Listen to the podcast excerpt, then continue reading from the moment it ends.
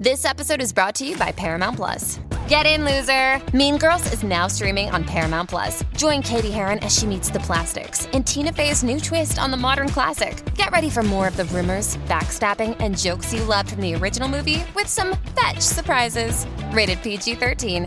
Wear pink and head to ParamountPlus.com to try it free. Hey, I'm John Ridley, and this is Doc Talk. Uh, my partner, Matt Carey, is away as we speak, as we record this episode. He is heading up to, or is, at the, the Sundance uh, International Film Festival covering uh, the documentaries up there.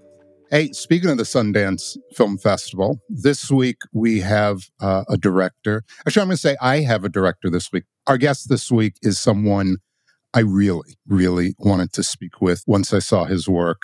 I will say this 50 years ago last year, uh, The Exorcist, probably a, a, a defining film in the horror genre, premiered. I've never seen The Exorcist because I'm um, I'm very superstitious or cautious or what have you.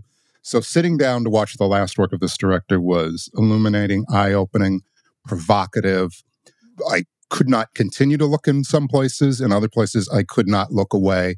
But already in January, I think we got a leader for the most challenging, incredible film, not just documentary, but maybe film of the year. And it's a pleasure to welcome to the show director Scott Cummings. Scott, how are you? I'm great. Thanks so much for such a wonderful introduction, actually. Uh, yeah, it's funny. I actually just watched The Exorcist as well um, on a plane, and I was it was hadn't seen it in many years, and I was I was sitting next to a younger girl, like maybe high school age, and she was sitting like this the whole time, and I realized that she was didn't want to look at the screen, which is amazing because the movie is 50 years old. I mean, it really is a very it's a visceral body experience that movie. I'm really engrossed in, in what you do and how you do it. So let's start from the beginning, or a little bit towards the beginning. We don't have to go back to day one. But you're uh, you're you're from New York. You're from the New York area. Is, is are you originally from New York? I live in New York now. It's it's very cold today, so I'm kind of like, why do I live here? Because it's beautiful. You have snow behind you. It's like a snow globe outside. it's true. Um, I only asked because you did go to State University of New York at Buffalo, and that's where you began studying um, art, your creativity. I'm curious for you, what was it? You know, th- there's a moment all of us get our, our, our, sort of our switch flipped, and it's, hey, this is the direction I want to go. Yeah, just even for now. For you, what was it? Was it art? Was it film? Was there some way that you want to express? Because as we get into it, you're quite the artist. And I'm curious what that driver was for you early on.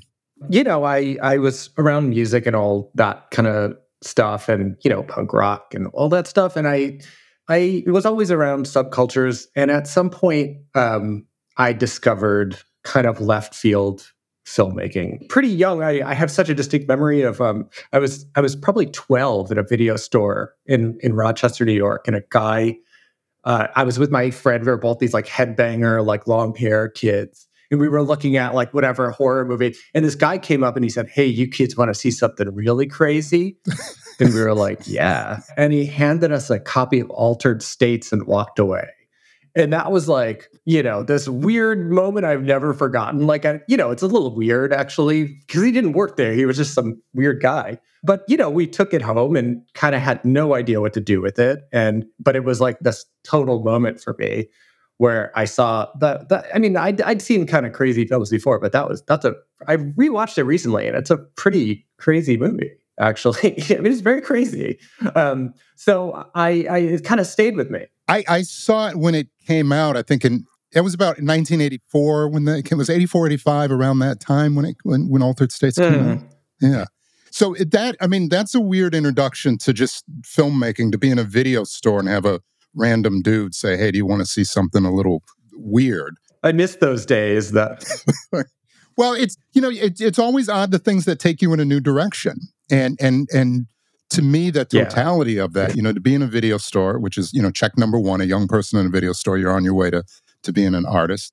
To be able to be at least cautious enough, but open enough to anybody coming up to you, and then I remember seeing um, Altered States, and I didn't know what to make of it other than, and this leads a bit to, I think, your filmmaking. If I don't know what to make of it, I need to explore it because that means I haven't seen it and I haven't been around it. You did a film back in 2006. This is a short that I have not seen, The Hesher. Yeah. Uh, that's the was the name of the film a short film that is yeah and it's basically i looked it up a guy abusing himself that is basically the log line yeah i mean well let me I, will give you the the background because there is a, so i i did eventually decide i wanted to go to film school uh, when i was about 26 and uh, i had actually been an english teacher teaching english as a second language until mm. then um, and I didn't want to continue doing that. I, I had kind of really fallen in love with film. I was living overseas and I was like, you know, this is something I want to do. I applied for film school and I ended up going to Cal Arts. And yeah. one of my teachers was Monte Hellman, who you probably know plenty about. And Monte uh, you know, very interesting filmmaker, especially at certain periods, gave us this assignment where he challenged us to make a, a film in a short period of time. The criteria was just make a film that makes somebody feel something. And I had kind of a few um, ideas, but eventually I kind of settled on this idea of me in my kitchen in character without saying too much, kind of slapping myself in a masturbatory way. Um, so it's very sexualized and it's it's pretty disturbing, I think, actually. Mm. And um, you know, I did. I made it. It was. It was.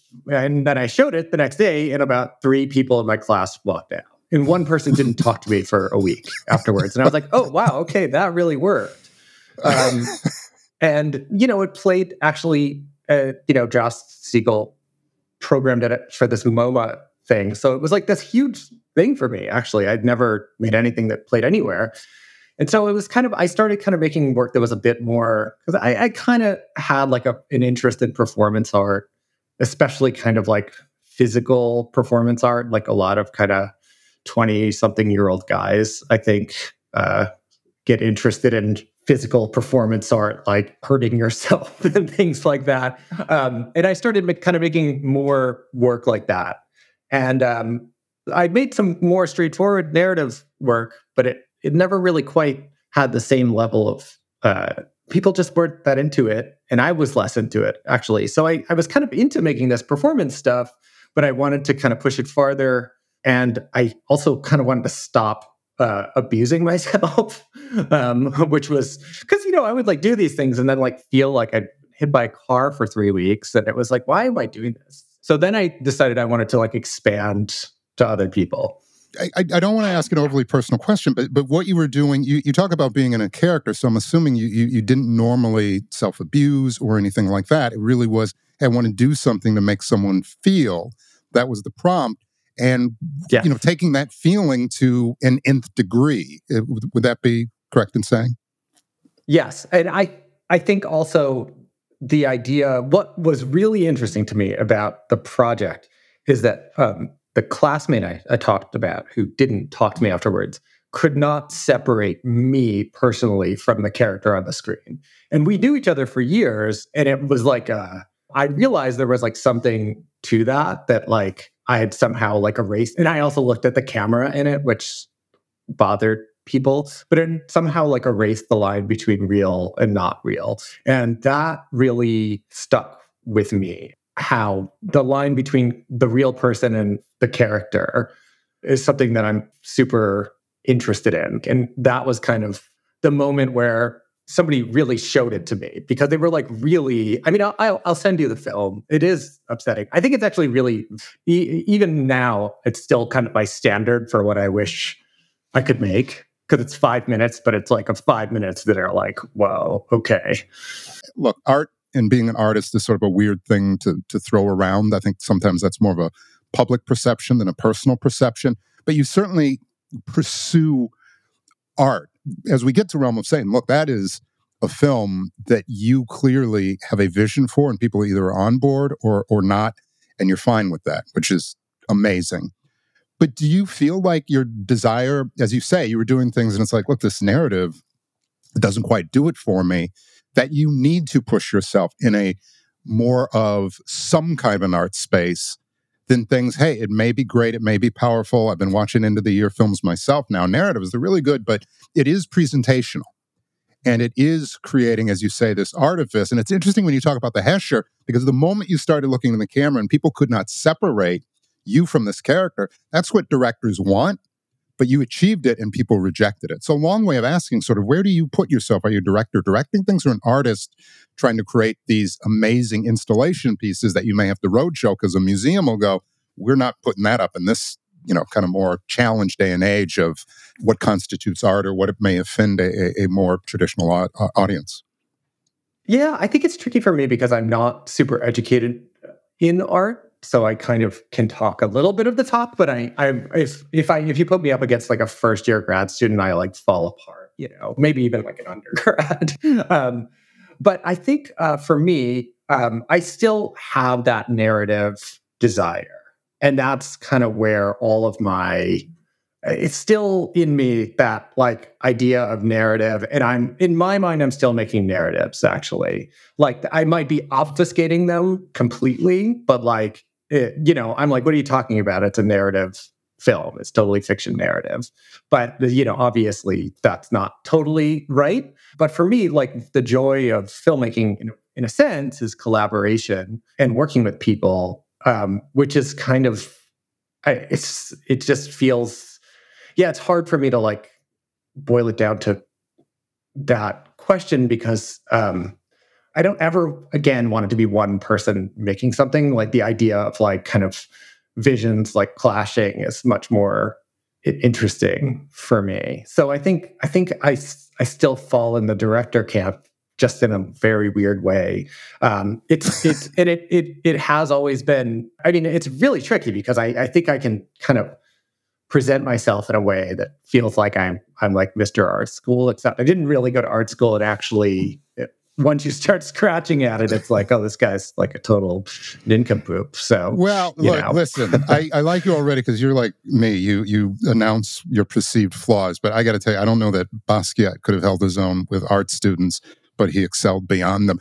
I, uh, True, and, and, and to me, look whether whether one, and and I'm using that word. I want to be clear to our our audience. I'm speaking with Scott Cummings. He's the director of the new film Realm of Satan art is to me it's, it's more of, of an attitudinal approach. And in your approach there is a, a confidence and a sureness in that approach to me that is very interesting. And i had the opportunity to see a bit of an evolution of that. I was sent an earlier short film that you did um, buffalo juggalos uh, the short film about the insane clown posse, which I knew the name, but I, I have to say I'm not the hippest person, so I, I, knew little about the Insane Clown Posse, but that was a really from from frame one all the way through. It was really to me, it, it, it's like collecting dozens of of little art films that create these almost Rorschach like images of moments, some still, some still, and then motion, um, where you're presenting people and saying, look, this is a group, and if people don't know the Insane Clown Posse, it was a, a rap sort of hip hop duo or, or, at least a little group out of the Detroit area around the time of Eminem and Kid Rock. And really, although not necessarily hugely famous, really had a cult following.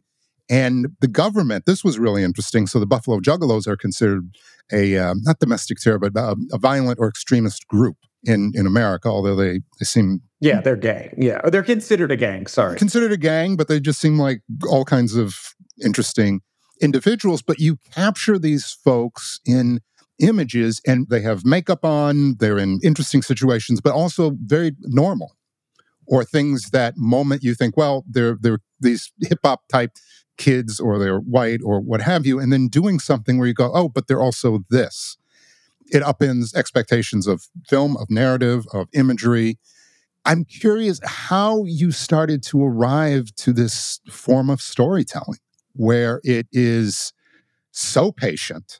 When I moved back to New York uh, after school, I was kind of, you know, on the pressure of making a feature film and very uh, oh, crushed by that pressure. And um, you know, I'd always like made these narratives, but I'd always made this kind of like more experimental performancey art almost work. And um, I was writing a narrative feature that never came together. And on the side, I had started kind of trying to come up with an idea for like another performance thing. But I knew I didn't want it to be myself, actually, I, because I was sick of kind of, I thought I'd done it a few times. And I was also sick of kind of going through the process of it and kind of generally injuring myself. Uh, and I was thinking, like, who can I find that would do crazy things for me on camera? and like who is actually crazy enough because the film i mean like the hesher is like a very it's pretty extreme so it's like, who is going to be able to do this besides me? And somehow that I'd heard about juggalos. I didn't know too much about them, but um, they were in my head as being people who were kind of out of control.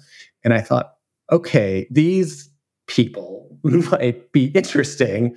And also, they were kind of very maligned, like socially. And I was like, yeah. well, you know, actually, like, let's try to meet these people and not malign them because that the easiest thing is to like make fun of somebody or to you know, and it was like, well, there must be something interesting about them. And they seemed like kind of maniacs. So that's that's interesting. And so I ended up kind of connecting with these people. And at first I didn't know that that was going to be the type of film I made. And I had kind of a moment actually that sort of dictated a lot of what has uh, there's uh, several things, but there's a lot of direct address to the camera in my films. And I was always taught in grad school that you could not do that you know, I went to a very experimental grad school, but they, you know, that was like, no, never direct address the camera. And if, if so, only once. So I thought, well, what if they do it all the time? and I thought, okay, so let's do that. And then I'd also, there at the time I was making it, there were all these horrible TV commercials that would always be people like soulfully staring into the camera to show like, you know, you should give money to, you know, help who you know it was just became this weird cliche of people kind of soulfully staring into a slow motion camera. And it was something that like drove me nuts.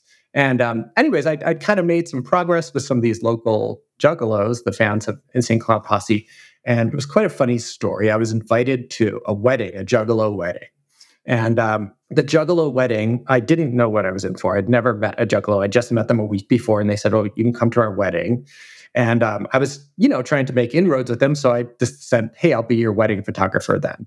So my partner and I rented a camera. I went to their wedding and it was in their backyard. And I thought, okay, I'm going to be the wedding photographer. I dressed up. She dressed up. And we walked into this backyard in South Buffalo, which is not a very, not, not the nicest place. And walked around the house and then there were 150 people sitting there and they all turned around to look at me and every single one of them was wearing that makeup and it was just like, whoa, what did I just walk into? And, you know, both of us just kind of stopped, like, holy shit. Like, it was like just like our heart stopped because, and it was also this moment where it was like, I'm like seeing something in front of me that I kind of can't process. And also, like, that's confronting me. And they were looking at me like I was an insane person because I was wearing like a suit. you know, I was dressed like I was going to a wedding. right. And I was like, holy, I'm like the complete, I'm the outsider here. I'm the freak. This is their world. And like, I'm getting confronted by it right now. And like, it was like a moment of like just total paradigm shift in me. Um, so that moment kind of informed the whole style of the film that actually because then i kind of started kind of chasing this idea that these are people who are so maligned that like what if they start kind of looking back at you and kind of retaking that? So instead of soulfully staring at the camera they're like staring at the camera in an incriminating way or like a, a, as a weapon. And that kind of became the form of the film. It kind of came out of that. And then them doing crazy stuff is also you know straight out of my other there, Yeah, I mean, there are moments of, of real craziness. There's a moment uh, uh, you're in a auto junkyard. There's a, a gentleman sitting on a, a, a, car. Another gentleman comes into frame, whacks him over the head with a chair. And uh, initially, I'm like, well, this seems a bit staged. Then he's flipped on the hood, and then he sits up, and I think you can see the blood start to drip down his head. This is not a staged moment. It is um, yeah. an act of, you know, uh, con- let's call it consensual violence if there's something.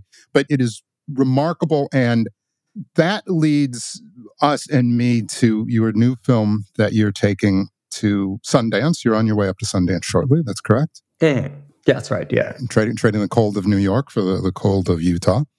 This is an interesting film on all levels. One, it, it is about, and, and correct me if I'm wrong, the Church of Satan, correct? These, these are tend to be worshippers or priests within this, the Church of, of Satan. Yes. Um, and this is an active, ongoing church. Or explain it as, as, as you as you care to. So the Church of Satan was founded in 1966. Uh, you know, they were kind of a response to the hippie movement in a way uh, in San Francisco by Anton LaVey. And, you know, he was quite, uh, especially at that time, this was quite a provocative thing to happen. I mean, he was all over the news all the time. And, you know, they've been going on for about 60 ish years, almost 60, actually. Um, a lot of pop culture satanic stuff you've seen since like the mid 60s has been kind of a direct result of them actually like kind of the hail satan rosemary's baby that stuff all comes out of anton lavey's influence and the the kind of aesthetic that he created around satanism uh, before 1966 there doesn't seem to be any religion called satanism. There were like satanist groups or like small a lot of times like groups like of nobility like the hellfire club or like magic groups but they they never really called themselves satanists. So in 1966 that was kind of like this is satanism. I'm codifying a philosophy. I'm writing the satanic bible. He's passed away now but he wrote about six or seven books about satanic philosophy and millions of articles um, and you know he codified a philosophy and a worldview that still continues so it's it's been, you know, the church goes through different periods of ebb and flow, and they tend to like to stay a bit shadowy. Hmm. Um, so, you know, when they're around, you know they're around, but then when they don't want to be around, they kind of stay out of the spotlight. Um, they kind of got pulled into the spotlight in the 80s and 90s with all the satanic panic stuff. Um, yeah. they, they've been kind of working and working for years and years. Um, the current head of the church is Peter Gilmore. He took over uh, a few years after LaVey passed away in 2002. So it's been about 20, 22 years or 2001, sorry, so 23 years. Um, and, uh, you know, he's featured in the film. I worked with him pretty extensively. I know him pretty well, uh, as well as LaVey's widow, whose name is Blanche Barton, who was also high priestess for quite a long time, about 15 years, including during LaVey's life, and who now is kind of she holds the a, a different title in the church, uh, but she's not involved as involved in the administrative uh, aspects of it. There, you know, it's still a church, so there's a lot of administration actually that has to happen. It's very interesting. Well, sure, it's not all fun and games uh, at all. There's work to be done.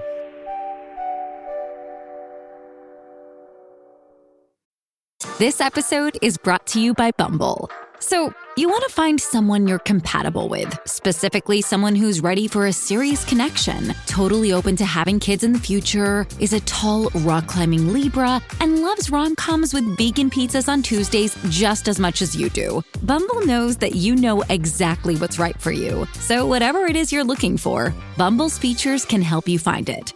Date now on Bumble.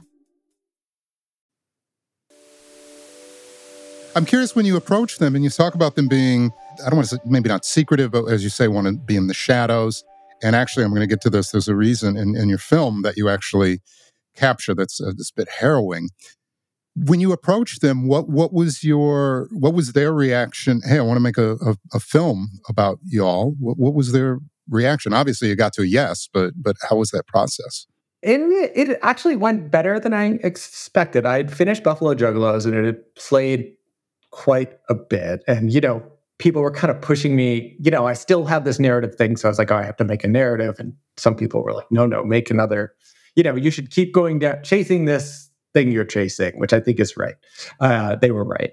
Um, and I was thinking who I could work with. And the Church of Satan sort of popped into my mind somehow. And I kind of just started kind of going down the rabbit hole of Satanism and just fired off an email kind of into the ether, not expecting to hear back.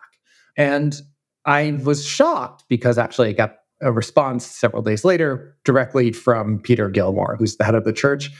And he said, You know, we're probably not interested, but thanks for asking us. And we appreciate that you you reached out, but you know, we're not really doing any film stuff anymore. And and I said, Well, why don't you come see my film, Buffalo Juggalos? It's playing an anthology as part of the Flaherty archives. Uh, uh, it's a screening series for the Flaherty seminar. And he said, Well, I'm not in New York, but I'll send somebody else along and we'll see what he says. I had the screening. Uh, it was actually quite a, a great screening with Jodie Mack and uh, Jessica Bardsley. And uh, it was it was like a packed, you know, it's a big room in anthology is pretty big and it was totally sold out and people were like standing and it was a great screening for all of us actually.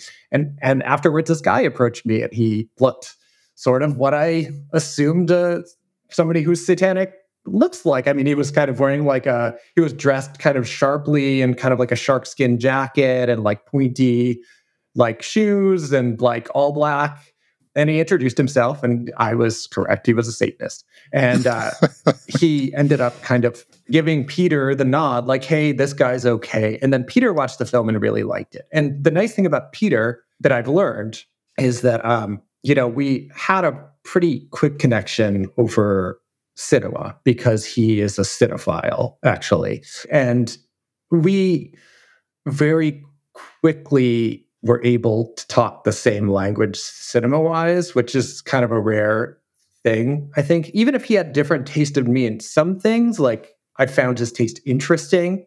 Um, so, you know, he would recommend me, I mean, very obscure movies sometimes also that were, and he was usually right.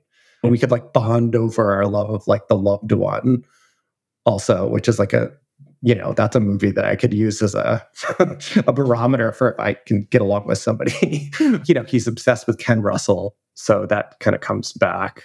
We were able to talk on like an art film level actually, and that he kind of he did understand right away this is not a normal documentary.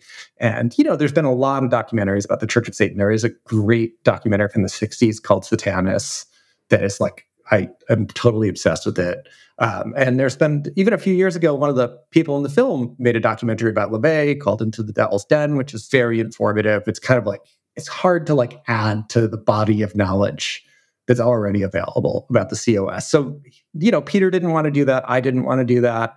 And he was kind of more intrigued by the idea of doing something that was like more aesthetic, more provocative, maybe.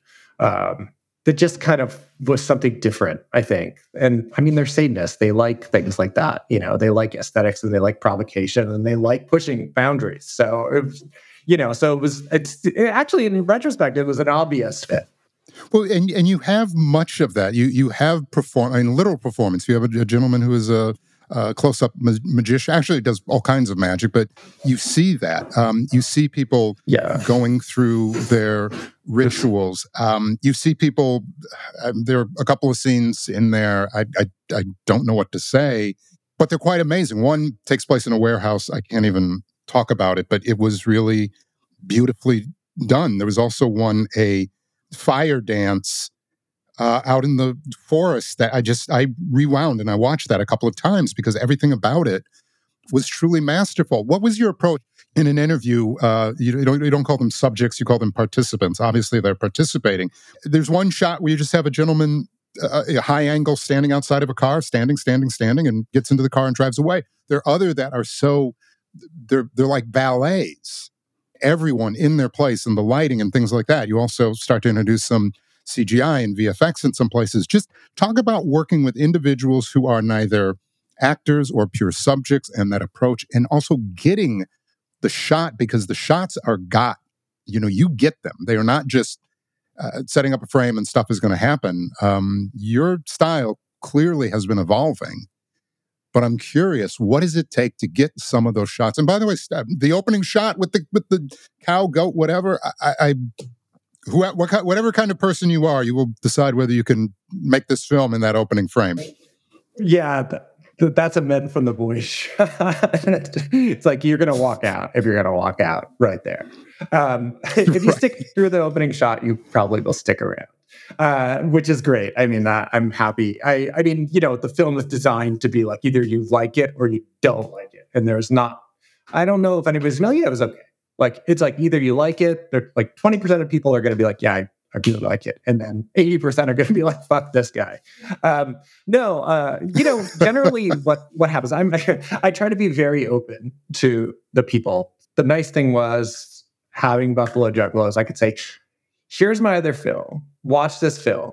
If this appeals to you, we're going to do something that it's not this, but it's going to be related to this. We're not going to do a totally different kind of thing. Like, this is what I'm making. This is the kind of work I make.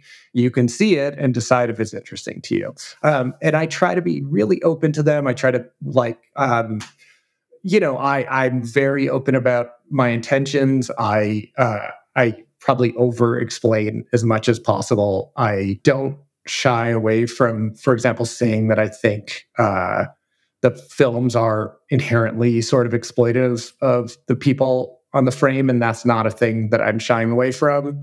Um, and you know, like the nice thing is the subjects I'm picking or the participants I'm picking are generally people who we're already sort of on the same page in terms of references. So I can say like it's sort of nonfiction, but like I'm actually just trying to make like a version of Pink Flamingos. and like they get that. Mm. You know, like Pink Flamingos, first off, everybody gets it, everybody likes it. John Waters working with his friends, and it's sort of exploitation, but it's also sort of this other level of thing. So I I'm I I kind of throw that stuff out there so they know, okay, these are the touchstones because they I know they all also know that. Um, you know, one of the satanic sins is to lack aesthetics either there are several there's a list of, of, of, sins in satanism and a lack of aesthetics is, is, is a sin. So you know I'm, I'm really putting it forward. This is an aesthetic documentary. A lot of times in academic documentary talk there's kind of a criticism of aestheticization of the subject and i'm like no we're aestheticizing you. You are an object. You are a sculpture.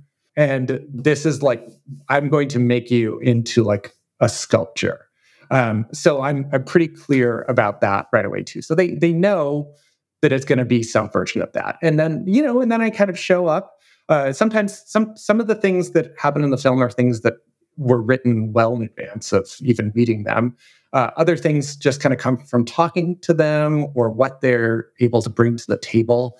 Um, and then at some point, you know, you kind of build a collection of things and it's a bit like putting a puzzle together. For example, the forest dance that you're talking about was totally led by that person. Uh, there was no saying no to them. they're a very strong personality, and they're like, "This is what we're doing. We're doing it here, and we're doing it at this time, and I will do it five times and not again." And I was like, "Okay, great." Like, wow. you know, we'll see how it goes. And actually, it it was perfect. What, which which take did you get it on? Did you, if you don't mind me asking? Uh, it, that was it was the last take, but there were other quite good takes. I mean, I would have liked to do 15 more takes, but you know, you kind of get what you get sometimes. It was really, it was extraordinary. I, I, you know, I, I imagine as a director, you sit oh, and thanks. look and think, oh, this could be this. I, it was extraordinary. And, and one of the things I do appreciate about the documentary, you talk about to a degree, all filmmaking or what we do is ex- exploitative.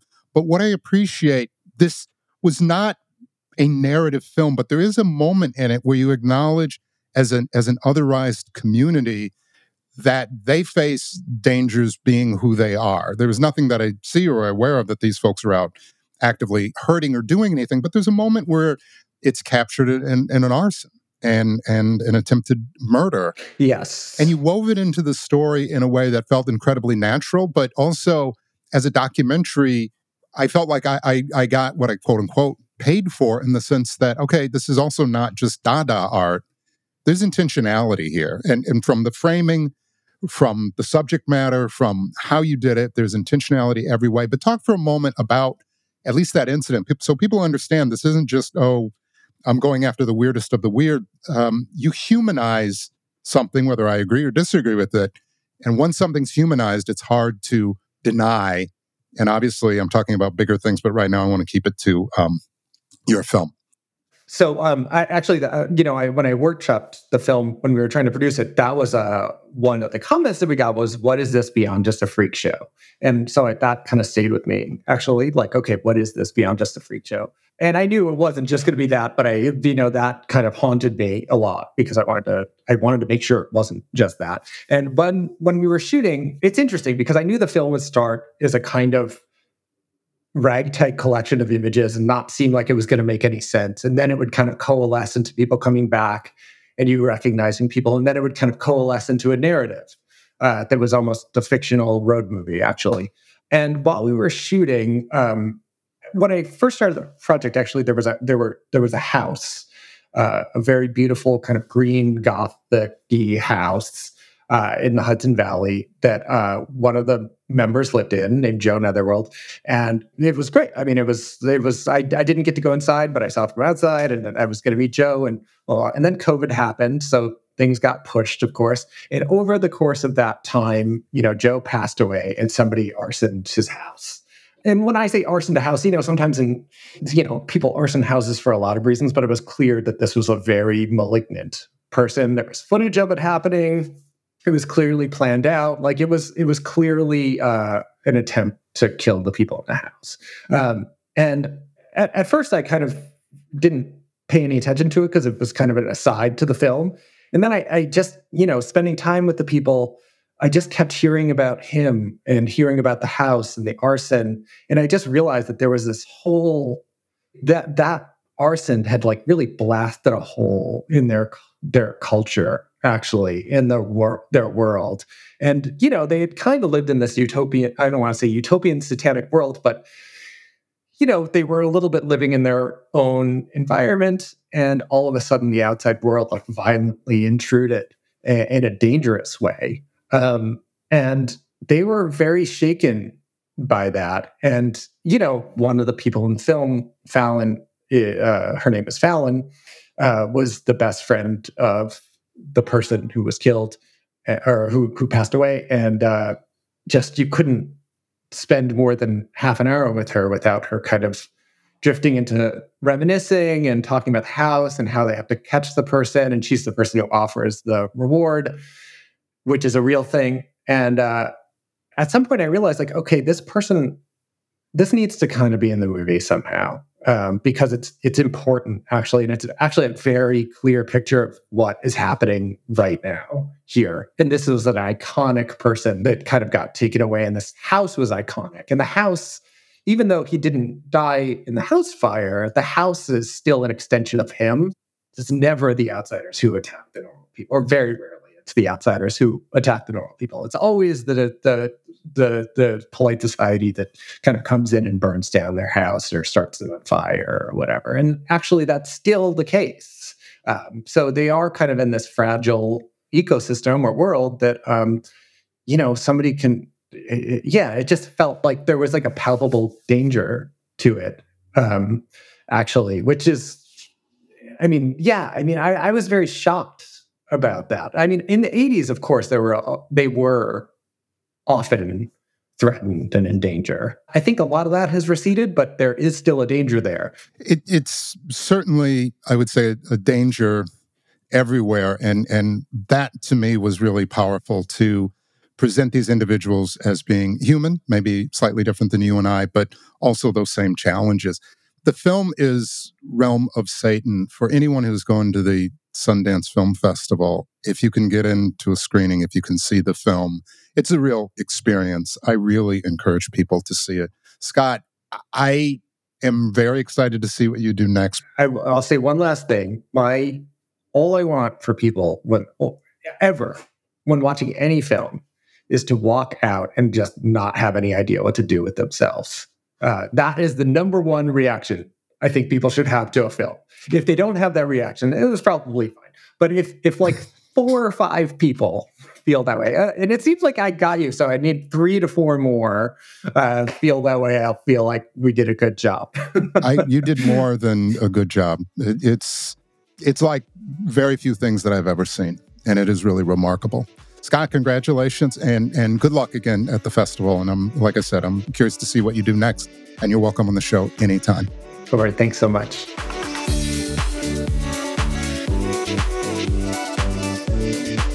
My partner, Matt Carey, is up at the Sundance International Film Festival. He's going to be talking to filmmakers and industry leaders and people around the business and filing from up there. So I look forward to hearing his reports. And always, we're going to be here again next week on Doc Talk, and I hope you'll join us.